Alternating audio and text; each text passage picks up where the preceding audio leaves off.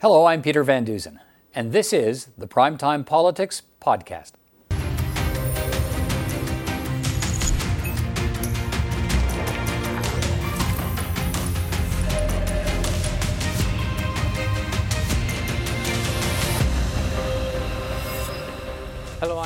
Stringer, and this is Primetime Politics on CPAC. Tonight, Prime Minister Justin Trudeau spells out how he plans to govern the country with a minority government. We'll have his press conference in its entirety. We'll get feedback from the West about the challenges facing the new government, and we'll look ahead at what to expect from the minority parliament with observers from the different political parties that Parliament will get down to business sometime in the next few weeks. The Prime Minister didn't give a date today, but he did announce that his new cabinet will be sworn in on November 20th. Justin Trudeau says he will work with all parties and with people from all parts of Canada, despite no longer having any MPs elected from Alberta and Saskatchewan. He says his government will move ahead with the Trans Mountain Pipeline, and his two biggest priorities will be the affordability crisis and climate change. He also said his first legislation will deal with cuts to taxes on the middle class. We'll have reactions at about 35 minutes, but first, here's the press conference in its entirety from the National Press Theatre today in Ottawa. Merci Philippe Vincent. C'est un grand plaisir d'être ici de retour euh, au Théâtre national de la presse. Euh, question de prendre vos questions, qui est une partie importante de notre démocratie. Euh, les Canadiens ont envoyé un message clair qui voulait que les gens travaillent ensemble au Parlement pour lutter contre les changements climatiques, pour euh, aider avec le coût de la vie. Et c'est exactement ce que je vais faire. Uh, Canadians sent a clear message that they want uh, their parliamentarians to work on things like affordability and the fight against climate change. I'm looking forward to working together with other parties uh, and getting down to work. On va passer aux questions. On a 30 minutes. Everyone's on the list already, so you don't have to raise your hand. If you don't have a question, I'm sorry, we don't have enough time. 30 minutes, on va commencer avec Canadian Press. Good afternoon. Uh, can you talk a little bit about the fact that you have no MPs elected in Western in two provinces in Western Canada and how you're going to manage to represent Alberta and Saskatchewan in your government? I think it's extremely important that uh, the government works for all Canadians. And as I have uh, endeavored to do over the past years, and as I will do even more uh, now deliberately, I will be reaching out to uh, leaders across the country, we'll be reaching out specifically to Westerners uh, to hear from them. I spoke with uh, both uh, premiers of uh, Alberta and Saskatchewan yesterday, uh, but I'm also speaking with people, people like Mayor Naheed Nenshi and others to talk about how we can make sure that the concerns, the very real concerns of Albertans, are being addressed and reflected uh, by, uh, by this government. This is something that uh, I take very seriously as a responsibility to ensure that we are moving forward in ways that benefit all Canadians, and I will be listening and working with uh, a broad range of people to ensure that that happens. To that end, you have promised and are in process of building the Trans Mountain expansion. There are some parties that now potentially could help keep your government in power that oppose that pipeline. Is that pipeline on the table in order to keep your government in office? We made the decision to move forward on the Trans Mountain Pipeline expansion because it was in Canada's uh, interest to do so, because the environment and the economy need to go together. We will be continuing uh, with the Trans Mountain Pipeline expansion. Yep. Monsieur Trudeau, Michel Lamarche. Euh, J'aimerais savoir, vous avez dit lors de votre discours que vous aviez entendu le message des Québécois. C'est quoi le message que vous avez entendu le jour des élections? Euh, on va continuer euh, de, travailler fort sur les changements climatiques. Les Québécois veulent qu'on en fasse plus sur les changements climatiques et on va le faire.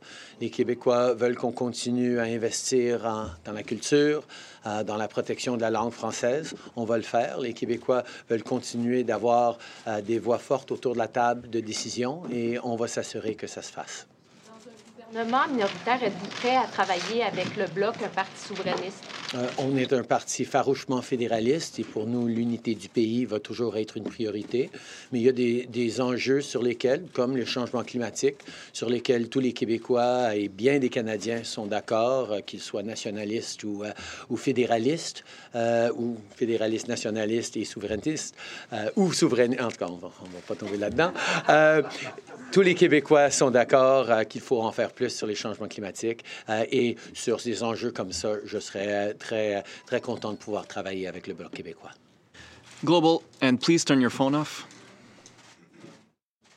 From Global, this election was a message from voters that they rejected you and your party's platform, and in a sense, uh, the last four years of your work. A, did you get that message? And B, what are you going to do to convince voters that you're still the best person to lead this country? I think Canadians uh, sent the clear message that they expect uh, their leaders to work together on the big issues that matter to them. Two of them being the fight against climate change and affordability, uh, cost of living for people right across the country as we work to build a better future for them all. I'm committed uh, to working on that. Fortunately, those are big parts of our platform. Um, but we're also going to work with other parties to ensure that we are uh, making uh, making the right decisions for all Canadians.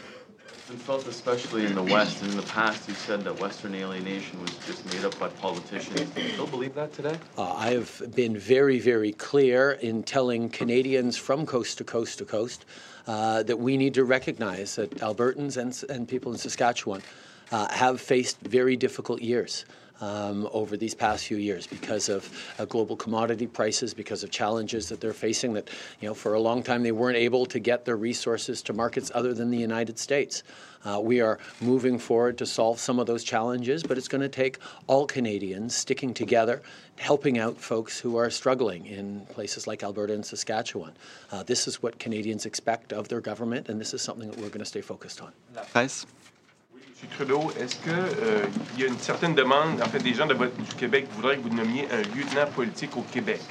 Est-ce que c'est une idée que vous êtes prêt à considérer? Euh, on va évidemment passer euh, beaucoup de temps dans les jours à venir à réfléchir à, comment on peut faire mieux, comment on doit faire mieux pour servir, bien servir les Canadiens, bien servir euh, les gens de toutes les régions. On a des, des semaines pour réfléchir à ça et on va prendre le temps pour s'assurer qu'on qu'on reflète les désirs de ceux qui ont voté pour nous et de ceux qui n'ont pas voté pour nous. Et euh, concernant la formation de votre cabinet, est-ce que vous avez une idée quand vous allez annoncer votre cabinet et est-ce que ce cabinet sera encore paritaire? Euh, oui, le cabinet sera paritaire euh, et nous allons euh, former ce cabinet euh, et faire la sermentation le 20 novembre. Hi, uh, Prime Minister, will you seek a formal support arrangement with one of the other parties, or do you plan to just try to manage this minority parliament on a case-by-case basis? Uh, I intend to sit down uh, with all party leaders uh, in the coming weeks. Uh, to talk about their priorities, about how we can work together to respond to the preoccupations that Canadians have from uh, one end of this country to the other to the other. Um, it'll be uh, they will be you know, various and varied conversations, but I can tell you it is not in our plans at all to form any sort of formal coalition, formal or informal coalition. You said on election night that you felt you had a clear mandate from Canadians, but you've been reduced to a minority government, and your share of the vote was reduced substantially. So, what lesson do you take from the fact that a million voters abandoned their party from the last election to now? I think Canadians sent a clear message across the election of multiple parties that affordability and uh, the fight against climate change are uh, really clear priorities that they want this Parliament to work on. They also sent a clear message that they expect uh, us as government to work with the other parties on these issues that matter to them, and that's exactly what we're going to do. Presse canadienne. Euh, M. Trudeau, euh, dans votre euh, discours lundi soir, vous avez dit que vous avez entendu les Québécois. Et là, en réponse à ma collègue Michel, j'ai entendu rien des quatre demandes de M. Legault. Est-ce que votre. Là-dessus, est-ce que vous avez changé quoi que ce soit votre opinion sur. Vous les connaissez, les quatre Euh? J'ai eu une très bonne conversation avec M. Legault hier. On va continuer de travailler ensemble sur bien des enjeux qui préoccupent les Québécois, que ce soit euh, l'immigration, que ce soit les infrastructures, des, des grands projets de transport collectif, euh, le logement. Oui, il y a des enjeux sur lesquels on n'est pas tout à fait aligné, mais je me suis toujours engagé de travailler avec le gouvernement du Québec pour essayer de répondre de la bonne façon aux préoccupations des Québécois on va continuer de le faire.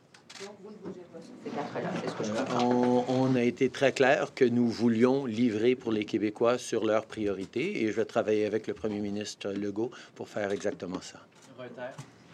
Good afternoon. Just a clarification, you said that you'll be announcing cabinet on the 20th of November. Is that also the same day the Speaker from the Throne, or is that at a later No, date? no. Do you have a date uh, we will be uh, swearing in cabinet on November 20th, uh, and uh, next decisions will be made uh, in the coming uh, days and weeks. No, you said the pipeline will go ahead, but how much leeway is there in your position to perhaps build it more slowly, reduce the scope? Is there any wiggle room at all, given the fact that the three parties are most likely to want to work with on some files or oppose this completely? Right now, and for too long, we have been selling uh, our natural resources to the United States at a discount. Uh, and that doesn't serve anyone. It certainly doesn't serve uh, the transition and the investments in clean energy and fighting climate change that take resources and take money to be able to do. Uh, getting our resources to markets other than the United States uh, and getting that done as quickly as possible remains uh, a priority for us. We put in place measures that allowed that project to move forward by doing more for the environment, more for oceans protection, better partnership with Indigenous peoples, uh, because we need to get our resources to markets other than the United States in a safe and secure way, and that's what the Trans Mountain Pipeline will do. And then we will be able to invest all profits and revenues uh, into this uh, green energy and uh, cl- fighting climate change that Canadians expect us to act on. Toute la campagne, vous vous êtes servi des premiers ministres conservateurs provinciaux pour lancer des attaques.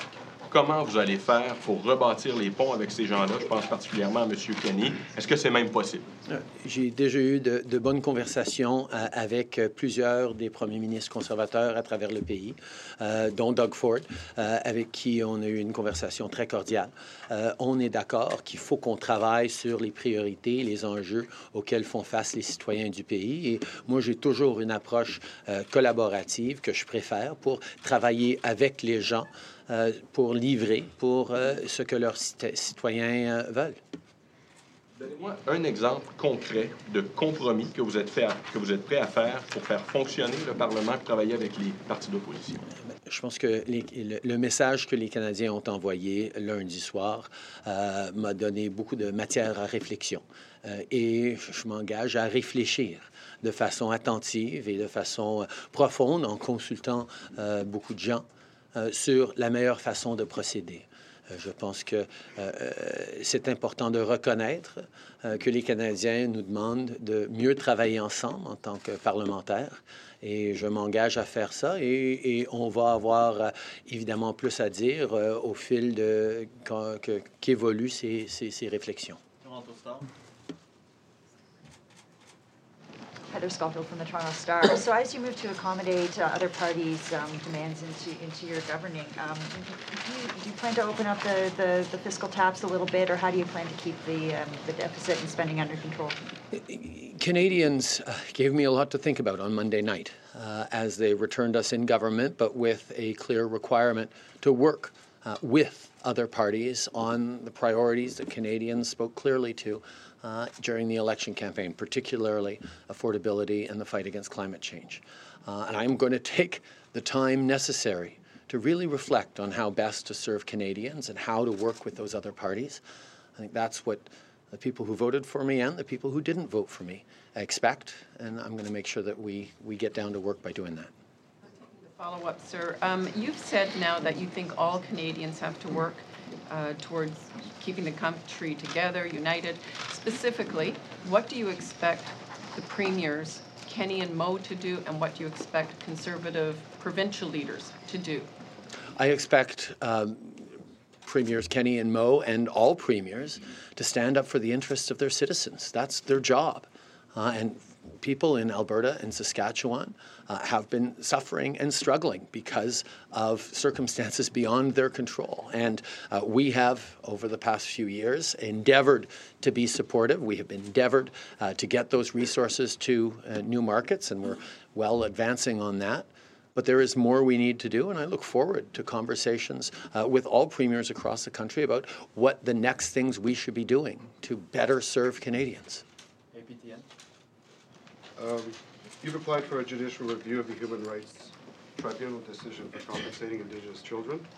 If $40,000 is too much, what price would you put on children harmed by the system?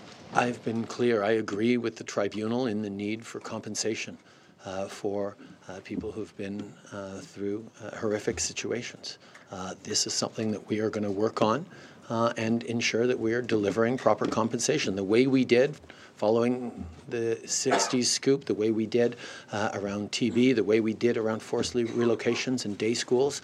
Ours is a government that understands taking responsibility for mistakes made in the past.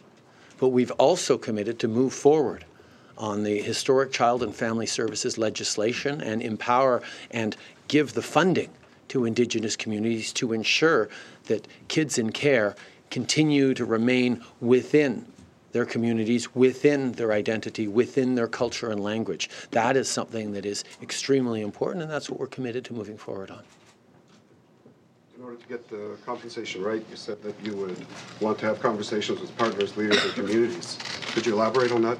Uh, I was uh, pleased to have uh, good conversations this morning with both Natan Obed and uh, Perry Bellegarde. Uh, we will continue to engage uh, with Indigenous leadership across the country, Indigenous communities, strong voices to ensure that reconciliation isn't just a word that we use, but we continue the concrete actions we've taken over the past four years and do even more to make sure uh, that the partnership and respect that is so necessary as we move forward with Indigenous peoples in this country uh, is at the core of everything we do.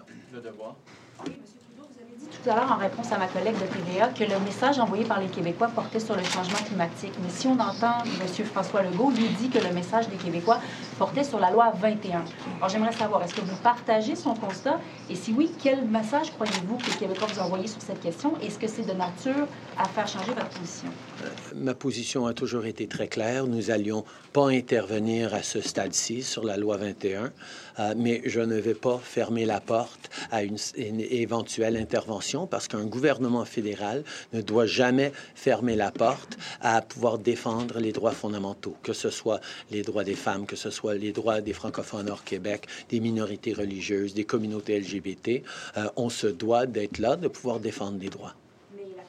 Croyez-vous que les Québécois vous ont envoyé un message là-dessus? Est-ce qu'ils vous ont puni à cause de ce que vous venez de répéter aujourd'hui? C'était un enjeu euh, parmi plusieurs euh, dans, dans, la campagne électorale et effectivement, nous allons euh, toujours écouter les perspectives avancées par différents citoyens.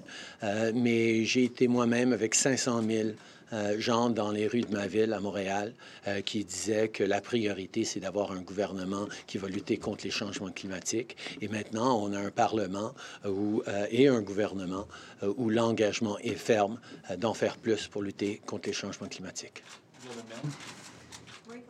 Globe Mail. Can you give us an example of a time when you were able to compromise with the other parties?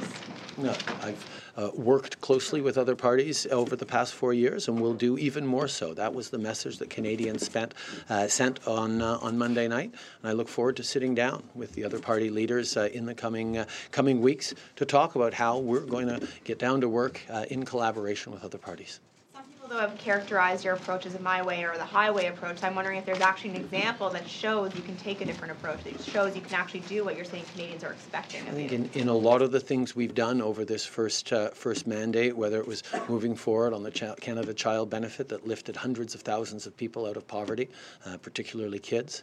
Uh, moving forward on a national housing strategy, moving forward on lowering taxes for the middle class and raising them on the wealthiest 1%. These are all things upon which uh, there would be a broad consensus uh, in the House uh, or positive consensus from progressive parties. Uh, in the last Parliament, um, progressive parties voted against those measures. Uh, I expect them to be able to vote uh, with us on things like the very first thing we will do, which will be putting forward uh, a bill to lower taxes for the middle class. Um, time. Um, Prime Minister, you have a few vacancies in the Senate right now, a few more on the way. How quickly do you plan to fill them? Uh, we have uh, created an independent process uh, of uh, advice to the Prime Minister on filling those uh, filling those vacancies in a responsible way based on merit and not based on partisanship. And we will uh, ensure that we're moving forward uh, in an appropriate way on uh, filling those vacancies with uh, the right people. Do you still plan on changing the Parliament of Canada Act and the way it addresses the Senate? Yes. Uh, Prime Minister, uh, two quick reconciliation questions. Uh, incarceration rates among uh, Indigenous population. Uh, the prisons have been called the new residential schools. What bold action can you commit to to properly addressing this file going forward? Uh, we're going to continue to work with Indigenous leadership on their priorities. We recognize uh, that incarceration rates are unacceptable for Indigenous peoples. Uh, there is not a single easy answer. The answers uh, involve investments with communities and things like housing, in terms of uh, mental health and medical medical supports, addictions treatments, uh, but also education, um, opportunities, infrastructure, economic development. There are many, many factors that go into this, but there's also a need to look carefully carefully at our justice system and uh, look at how we can improve our justice system so that we are not uh, further criminalizing and penalizing specific portions of the population. And what's your message to Italian Canadians who are looking for that final and formal apology in the House of Commons, promise that you made uh, before the election? What do you say to them? I keep my promises, and we will be moving forward with that. M. Trudeau, euh, j'aimerais revenir sur la loi 21, sur la question de ma collègue du devoir. Euh, Monsieur euh, Legault a dit que vous n'aviez pas la légitimité d'intervenir dans une contestation de cette loi-là, étant donné vos résultats au Québec. Est-ce que vous, vous pensez que vous avez cette légitimité-là? je pense qu'un gouvernement fédéral et un premier ministre a toujours la responsabilité de défendre les droits fondamentaux.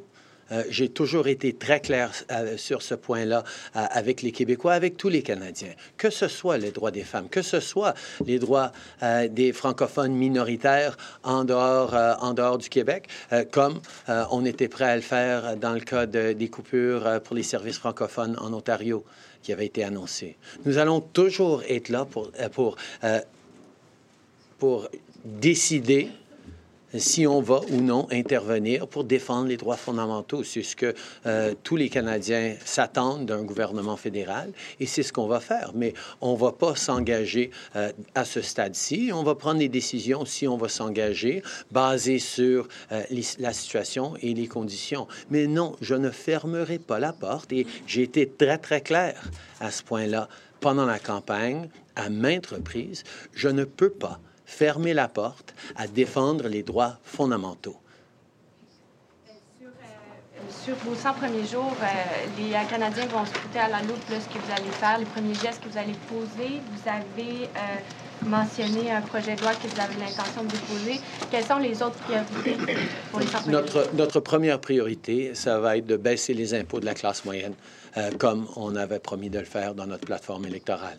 Euh, les autres choses euh, vont répondre aux différentes priorités qu'on a mis de l'avant. on reconnaît le besoin de travailler sur l'aide médicale à mourir en dedans des, six mois du, délai établi par la Cour. on va travailler sur le coût de la vie. On va travailler et avancer sur les changements climatiques. on va travailler sur les enjeux auxquels les Canadiens ont indiqué clairement qu'on doit travailler ensemble. CTV. Prime Minister Kevin Gallagher, CTV News. So, 2015, you won a majority with hope and inclusion. This election, we saw a divisive, nasty campaign that was largely based around fear of the other opponent's agenda. How do you intend to heal the wounds that we see uh, along regional lines between Western Canadian provinces and the growing nationalist sentiment in Quebec? I think many of us uh, regret the tone and the divisiveness and the disinformation that were uh, all too present features of this uh, past election campaign. I think Canadians uh, expect us to work together. Uh, to listen to each other, to figure out a way to move forward that isn't as uh, divisive and um, challenging as this election was.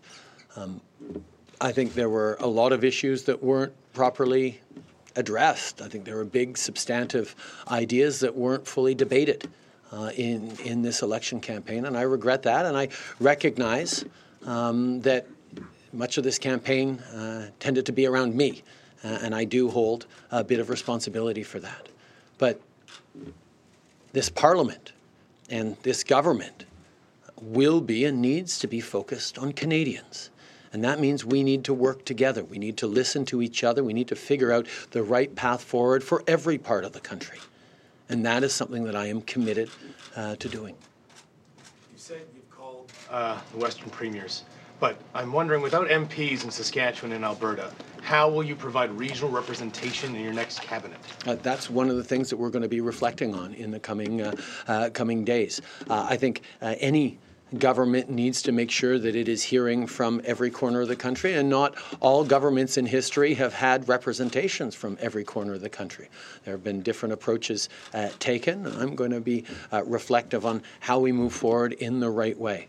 But uh, I have already indicated in my conversations with uh, Naheed Nenshi and my uh, upcoming conversations with people like uh, uh, Don Iveson and Charlie Clark and uh, Michael Fougere and others that I very much want to hear the concerns uh, that folks uh, are experiencing and the solutions that they have to put forward uh, for a part of the country that has faced some very difficult times over the past years.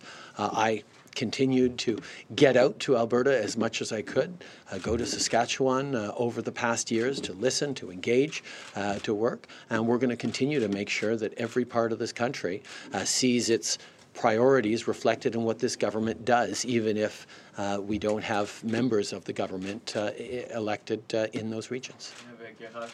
The freelance. Uh, Prime Minister, the President of the European Union sent out a very friendly tweet to you, and I'm wondering how do you want to strengthen the EU-Canada and EU transatlantic relation and the multi multilateral approach, and will you increase foreign aid to the threshold that Canada had, pro had promised years ago? Uh, uh, we are, of course, going to be continuing to work with friends and partners, not just across the Atlantic, but around the world on the big issues that matter to everyone, whether it be climate change or strengthening democracies uh, or making sure that everyone has a real and fair chance to succeed around the world. These are things that we obviously have strong alignment with uh, uh, many European friends and partners, uh, but we continue to engage around the world on these issues that do have an impact in the lives of Canadians, but in all of the, uh, the futures of our kids and grandkids. I'm going to continue to ensure that Canada is engaging responsibly and appropriately in the world.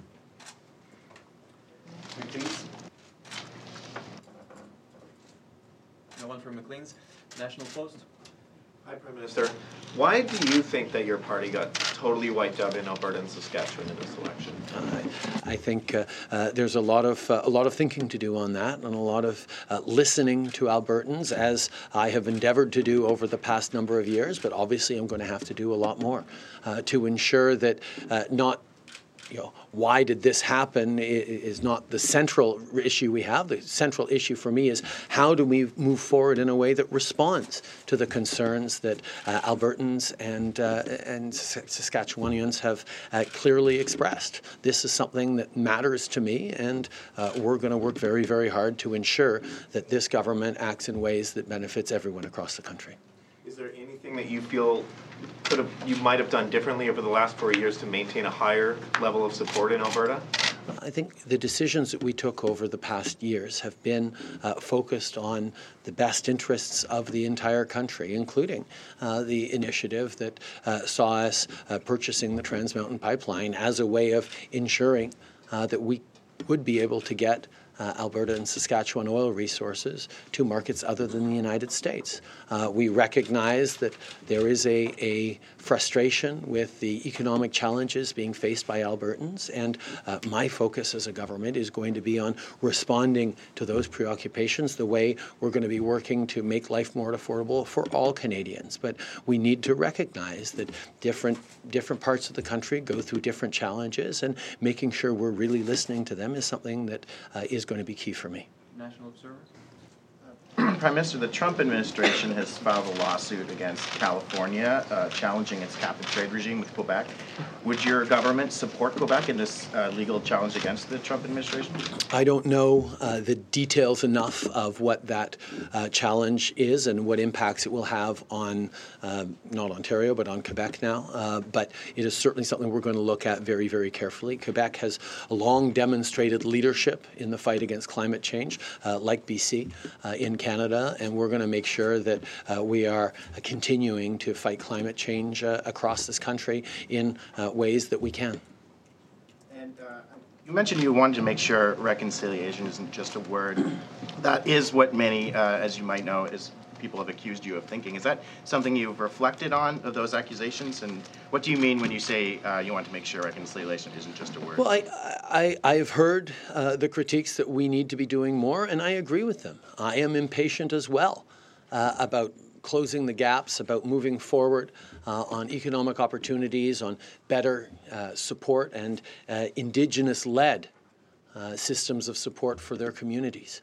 Uh, but I recognize at the same time uh, that we have taken significant steps, whether it was 87 long term boil water advisories lifted, and we're on track to eliminating all of them. We have closed the funding gap. We have reached parity on education uh, in K 12. Uh, for Indigenous communities. We have moved forward in a meaningful way on a broad range of issues uh, and local successes across the country on reconciliation, but there is much more to do. And uh, I was very pleased to speak with uh, uh, with uh, National Chief Perry Bellegarde this morning, who uh, highlighted again how uh, pleased he was that this past government has done more for Indigenous Canadians and Indigenous communities than any government in history, but that we need to keep working and do even more, and I entirely agree. And that is going to be my focus on Indigenous relations because no relationship is more important to me than the one with Canada's Indigenous peoples. If we make it quickly, we have time for two quick ones. So, Jason Unruh. Uh, thank you. Uh, this is a bit of a foreign policy one. Uh, this past summer, uh, pro-democracy Hong Kong uh, demonstrations, a bit of a backlash spilled over into Vancouver, where we had Canadian citizens uh, being threatened on the streets by pro-mainland supporters. Uh, given this and the uh, aggressive nature of the regime itself towards Canada, our agriculture, and that it's uh, day 317 for Canadians Spavor and Kovrig. Uh, is your government prepared to take a stronger stance against China? Uh, one of the very first things I did this morning was sit down with both my chief of staff and my uh, and the uh, clerk of the Privy Council uh, to talk about uh, some of the challenges we're going to be looking at in the coming uh, weeks and indeed in the coming years. I also uh, got a full briefing from our national security and intelligence advisor uh, who addressed these issues and others. Uh, obviously, through this election campaign, I have continued to keep an eye on the situation around the world, including the uh, difficult situation these uh, two Canadians who've been arbitrarily detained are facing, and the 300,000 Canadians uh, living in Hong Kong, and the concerns that we have around respect for human rights and a de escalation there. I'm going to continue to reflect and engage with experts as we, you know, look to move forward as a government that will continue to stand up for human rights, stand up for Canada's interests, uh, but also ensure that countries around the world continue to defend uh, the rule of law and the values that Canada stands for. And we've been pleased to see so many of our allies standing up for uh, Canadian interests and the interests of those Canadians being detained. Would you be uh, willing to go to, to do something like cancel Chinese visas? As a, as a, as a sort of a retort, I something? Look, I look forward to uh, sitting down with and, and, checking in with our experts uh, who've been working hard over these past weeks on this China file, including, uh, including Dominic Barton, our new uh, ambassador to China. Euh, vous avez beaucoup attaqué M. Ford pendant les élections. Euh, vous avez dit lui avoir parlé euh, récemment. Sur quel point vous pouvez vous entendre, sachant qu'on sait que déjà sur la question des changements climatiques, ce ne sera peut-être pas nécessairement le cas? On, a parlé des investissements que nous pouvons faire ensemble dans les infrastructures, dans l'appui pour le transport collectif. Nous avons travaillé ensemble déjà sur les enjeux du commerce international et les relations avec les États-Unis. nous, nous reconnaissons et nous avons fait l'engagement de travailler avec euh, le Premier ministre Ford sur l'Université de l'Ontario francophone. Nous allons continuer de travailler avec euh, M. Ford, avec euh, tous les premiers ministres des provinces qui sont intéressés à collaborer avec nous. Et je sais que sur plusieurs enjeux, tous les premiers ministres des provinces veulent travailler main dans la main avec le gouvernement fédéral. C'est juste une question de, de trouver et de développer ces enjeux-là pour qu'on puisse avancer en servant bien tous les Canadiens. Sur les langues officielles dans les six mois, est-ce que c'est réalisable? Oui. Merci beaucoup. Merci tout le monde. À la prochaine. Merci. Hello again, I'm Martin Stringer, and you have been listening to Prime Minister Justin Trudeau speaking with reporters today in Ottawa for the first time since the election results came in on Monday night. Now, to look at what he had to say today and the new reality of a Liberal minority government, I'm joined now by observers from the different parties. Jeff Turner is a Liberal, Andrew Brander is a Conservative, and he's joining us from Toronto. And also in our Toronto studio is Kim Wright, and she is a New Democrat. All three of you, thanks for joining us. Thank you. Thank you. Okay, I'm going to start. Uh, I'm probably going to start with Jeff here in the studio because uh, I want to start just by getting your reaction to what you heard today from the Prime Minister. Just start with you. Yeah, I think we had a really a really good outing from the Prime Minister today. I think he struck both the right tone uh, in terms of uh, how he was addressing the nation, okay. and he hit on some of the most key information that people are hungry for as we face this, uh, you know, relatively uncertain future under a minority situation. I think it was a, the reason I say the tone was important is I think uh, folks on election night could obviously be a little bit uh, uh, dismayed by I think both the leaders talking over each other. They could be dismayed by campaign uh, themes yeah. still being the only thing they talked about. Here we saw a prime minister without a speech. It was just a very quick uh, remarks off the top, open to questions, answered every question he was given, and did so in a way that recognized that um, the job ahead is really difficult, but also very important and it'll take working with both sides of, uh, of the aisle in, in the parliament to make that happen. Um, Andrew, Andrew Brander, what did you make of what you heard today? Yeah, the prime minister said the right things, but I think a lot of people are questioning the sincerity of what he said. Uh, the fact is, he spent the last better part of 40 days uh, dividing Canadians, chastising premiers, and uh, pinning provinces against each other. So I think I think when he was pressed on that question about how he plans to bring people together. He couldn't provide a single example of uh, how he's worked collaboratively uh, with, with the other parties in the past. And the fact is, the Prime Minister has no intention of doing that. He's going to govern this uh, next Parliament just as he did the last one, uh, in the sense of pretending it's a majority government and hoping that things break his way. Okay, um, I'm going to go to you, Kim Wright, and I'm, I'm, going to actually do a second round of this same question uh, and drill down a bit more. But Kim Wright, your, your reaction to what you heard today? So it wasn't really surprising in terms of he said the right things in more of a right wing type of way because he talked about going ahead with Trans Mountain. He talked about a tax cut. What Canadians were actually looking for was movement on making sure that the affordable housing plan actually goes from being yet another plan to actually implementation. We were looking to make sure that there was transit announcements and funding allocations. Beyond the rhetoric, we didn't hear anything around income inequality other than yet another tax cut, which ultimately leads to service cuts that's not the, quite the thing that Canadians were looking for, especially in the whole uh, boogeyman of, you know, you can't elect a conservative government, you can't elect a Doug Ford government, uh, progressive voters coalesce around us, and yet his first words out of the gate are back to uh, pipelines and tax cuts. That's not what Canadians are looking for in a minority parliament, and certainly what we weren't looking for right out of this gate. Okay, um, Jeff Turner, uh, Andrew Brander makes a point. I also noticed that in his press conference, the Prime Minister said uh, there was not enough time for some substantive discussion of some very serious issues. Unfortunately, much of the focus was on me. This is the Prime Minister talking, and I, I, I regret that. But as Andrew Brander also points out, a lot of the focus was also on Andrew Scheer and other opponents. Uh, there was a, a, very high level of personal or attacks on personal positions. Uh, how does the Prime Minister get beyond that, beyond just saying nice things today? So I think it was important that he expressed um, uh, that the campaign had been regrettable in many ways, as you just described. And I would just point out that actually, in fact, all three major party leaders were quite divisive in their rhetoric. Mm-hmm. You know, on the Andrew Scheer side, I, I, disagree that you know he was he, he would go out there and say that he ran the most positive campaign ever. That's just patently untrue.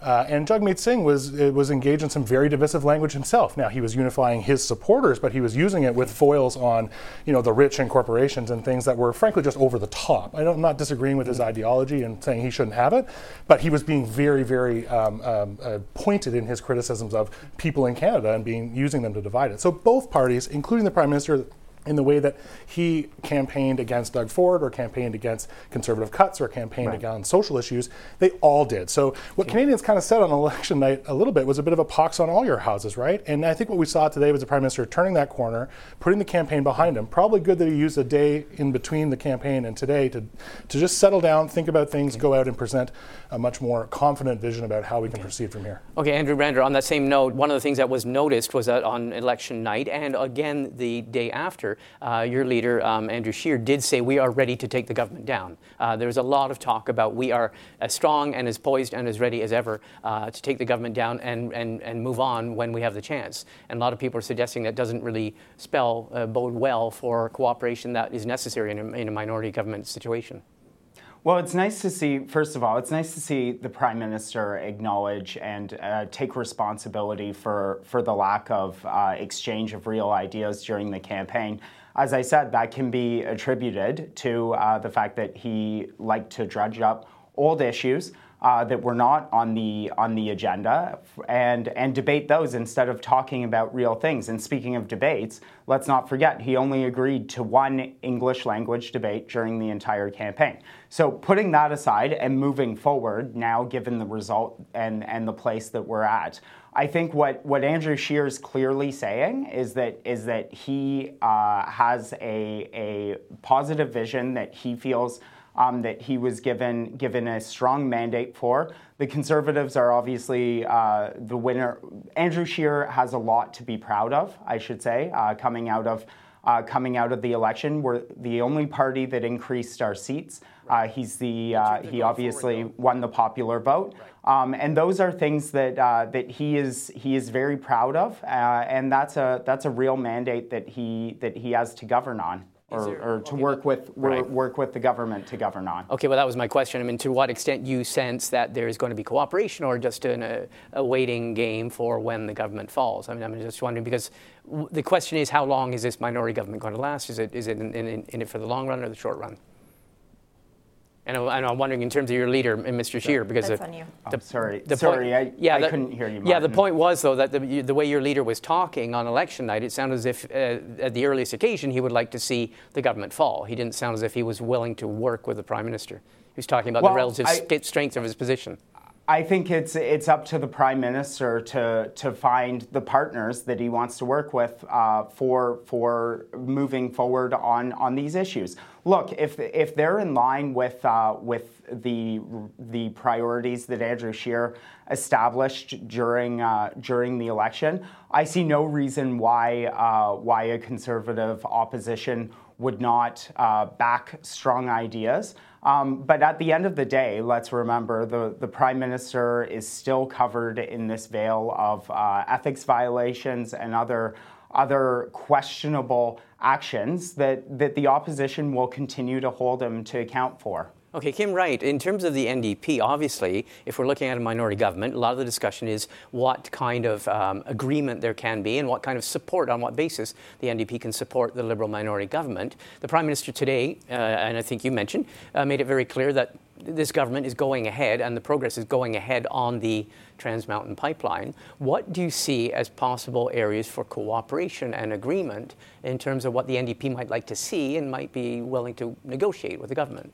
Well, and certainly Jagmeet Singh outlined his six priorities during the campaign, but really we need to see meaningful action on pharmacare. We need to see actual meaningful action on indigenous communities, getting rid of these boil water advisories, fixing the infrastructure that's in these communities to make sure that they have what would be considered proper living conditions in every other city across Canada, and not continuing to take indigenous children to court. Those meaningful movements will go a long way in having support.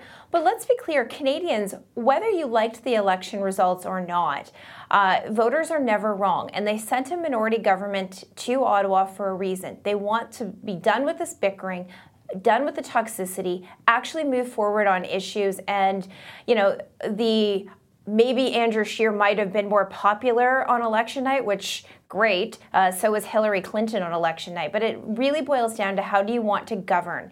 Uh, and governing for Canadians with those uh, priorities in mind. And that's why I, you know, I look at this similarly to how I, I deal with municipalities across the country. It isn't necessarily about whether or not you, you're a right-wing councillor, a left-wing councillor, a right-wing mayor, a left-wing mayor. It's about how do you find common ground and grow from there. That's what Canadians are expecting. And if you're looking at that in a realistic, honest way, that also requires the Prime Minister to have a very strong uh, relationship, not only with his own House leader, uh, but with all the party House leaders and, and, uh, and leaders' offices Okay. But it also requires him to listen and really engage uh, with members of parliament. Let them let their voices be heard. Uh, hear what's actually happening. That kind of coalition and that kind of uh, cooperation is expected, but it's really hard to do if you're acting as if you still have a majority government. Okay, I want to get to something which really is pressing for the, the Prime Minister. He did not announce a date for the resumption of Parliament or the, the recall of Parliament uh, for it to sit, but he did announce a date for the swearing in of, of the Cabinet, and that will be on the 20th of November. I'm going to start with Jeff here because, of course, he can, he's got the Prime Minister's ear. Um, the biggest challenge is putting together a cabinet with no representatives from Alberta or Saskatchewan. If you had to blue sky it, what do you think the Prime Minister should be doing? What can he do to get over that big hurdle that he has? So it certainly is a challenge. I think it's actually relatively unusual as well for a leader to announce a date that they were going to name their ca- or appoint their cabinet um, in such a distance away from that date. I mean, right. normally we hear maybe right. a couple days before. How does he get around that obstacle so? I think there's a couple things at play. One, I think the length of time that we've seen uh, given until that day uh, implies that there's going to be a fairly significant uh, hard look not only at the cabinet and who's where and, and, and what are they going to be doing in this new formation, but also I think probably an opportunity for the prime minister and, and the senior levels of, of his uh, of his office to really connect with caucus and really work with caucus, both to get their suggestions on how to proceed, but also to ensure that they're trying to form the best possible any, uh, cabinet out of their any team. brilliant ideas? What we're looking for is a brilliant idea of how he can get over this. I don't have anything to add that we haven't heard already in the last day or two, whether Yeah. that's a senator or some kind of an advisor or appointing a, a, a member from close. Uh, I think all of those are potential options, Yeah. and uh, but I think certainly he made it clear today in his comments that uh, he's going to be trying to find ways of listening. That includes the premiers. That also includes below the premiers, mayors, community leaders, Mhm. and people, business leaders in those provinces. Uh, so I think he's going to be very overt in how he is trying to get that feedback. Whether that's through a seat at the cabinet table, through Mhm. some special configuration, is I think we'll find out in a month. Okay, Andrew Brander, any idea on this situation that the Prime Minister finds himself in in terms of cabinet making? Well, Yeah, he's got a he's got a big hole to fill. Um, it will be it will be. I'm waiting just like everyone else to see uh, to see how he fills it. But it, it simply can't be something that he's that he's going to ignore. It can't be it can't be something that he chooses to just put over you know here in a box and and pretend doesn't exist. Uh, there's a real sense of uh, of that that feeling of Western alienation um, through uh, and two huge gaps in, in those provinces that uh, that the prime minister will need to address. But I did also want to point out, um, although he did announce, as he said, a, a date for cabinet, he uh, did not announce what date the House is coming back. And I think Canadians are eager to uh, to get back to get see their see their politicians get back to work. Um, the late date of cabinet would would seem to sort of signal that. Uh, the return of the House is probably not coming until the new year. That's a really long time for Canadians to wait, um, especially since now uh, the Prime Minister's lost um, the ability to have the majority on committees. I know there's lots of questions in a lot of those committees that need to be answered, including uh, an investigation, further investigation into the SNC uh, scandal. Okay, uh, Kim Wright, uh, your thoughts on cabinet making. The Prime Minister has ruled out any formal coalition, so that would seem to rule out trying to recruit a member of an opposition party, i.e., the NDP, for example, uh, as, as a cabinet member. I'm not saying that's impossible, but it just doesn't seem very likely. Your thoughts on how, how he should approach this dilemma that he finds himself in? So he also has the additional challenge, unlike under the conservative government under Harper, where he put in a senator uh, to make sure that they had that Senate voice uh, from when they were shut out. Because you have independent, quote unquote, uh, senators, uh, so that option isn't really afforded to Justin Trudeau in terms of you know that avenue of a, of a Senate seat uh, at, at the cabinet table for Alberta and Saskatchewan. But I actually thought it was quite smart of the Prime Minister uh, to say, we're not actually going to swear in a new cabinet until the 20th of, of November. I think it gives him a chance to take a breath, take a pause, uh, look at what his true agenda wants to be, get to know his, uh, his new cabinet colleagues, his new caucus colleagues, but also get to know the opposition members. And he was really criticized in, in the last term of not even, frankly, knowing his caucus members uh, very well, what mattered to them. Uh, he gets to really take a reset on that, and I think that's smart. Running into a legislative agenda when he has managed to mismanage so much of the last agenda, uh, I think is is actually a good move for him. And by setting a date that the, it's this far in advance, it stops all the panels from speculating uh, about is this person in today or is it tomorrow. I think setting out a proper legislative agenda with input from all of uh, the parliament, I actually think it should be his first order of business. Uh, whether it will be or not, uh, that's a whole different story. But Canadians really want uh, the prime minister and cabinet and the parliament to get down to actual work and not just sniping. Okay, well, on that note, we're going to have to wrap it up. But the interesting thoughts we will watch with great interest. We'll see when we do know a date for the resumption of Parliament. Um, Kim Wright, Andrew Brander, and Jeff Turner, thank you very much for taking part. Thanks for uh, being with us. Thank you, Martin. Thank Thanks, you. Martin.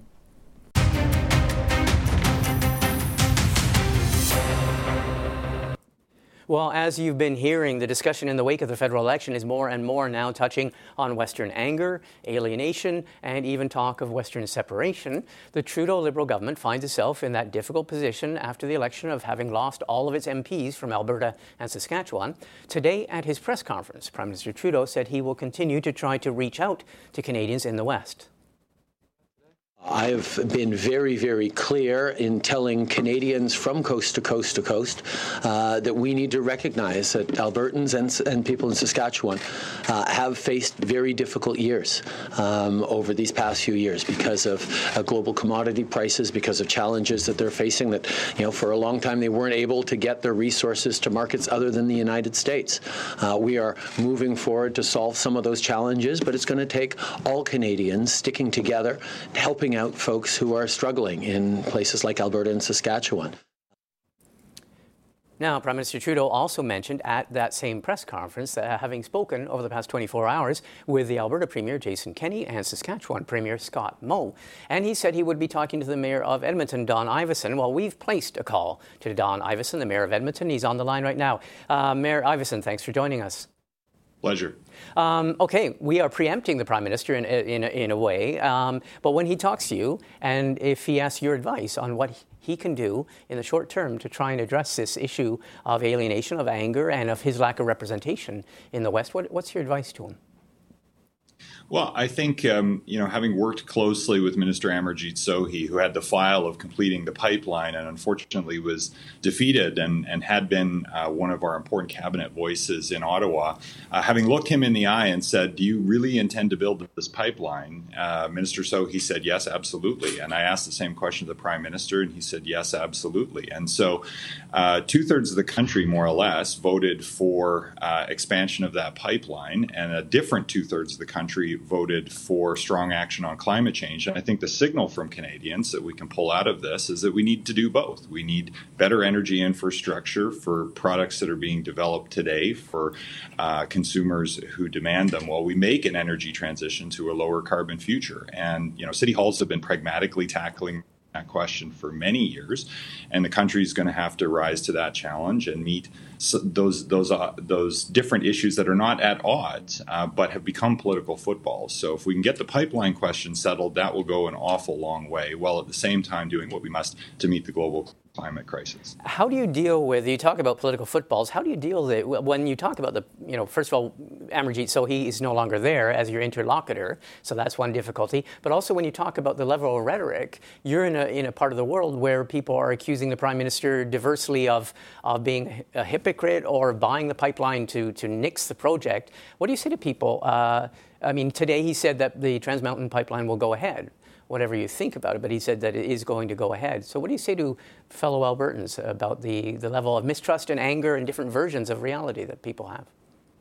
Well, I think there's a lot of different versions of reality. If you talk to uh, 10 Edmontonians, you'll find three or four who really hate me and the things that I'm doing as a leader, and yet I still you know have a mandate to serve here so it's a democracy and we disagree using our words thank goodness and and uh, you know so there's anger and there's venting happening I don't think or or believe that it's going to amount to much. I think uh, now is the time really for leaders to be pulling the country together with solutions rather than, rather than you know bellicose rhetoric. And I think a number of the premiers have said, you know, let's roll up our sleeves and work together to solve these problems. And I think Parliament now has to take more of a city hall like coalition building approach, given its minority structure, uh, which is the kind of work I have to do as a mayor every day. So uh, you know, I think I think we can share a lot about the culture of getting things done transparently and openly collaboratively. That's why Canadians trust local governments the most in every survey we've ever seen. And so, um, you know, we're happy to happy to lend advice and support. Uh, and of course, we meet with the Prime Minister regularly as mayors. Uh, and so there are other touch points besides cabinet members to keep uh, keep in contact with what's happening on the ground. And I look forward to hearing from the Prime Minister this week. When you hear um, uh, Albertan and Saskatchewan politicians talking about the rise of, of Western separatism. What do you say?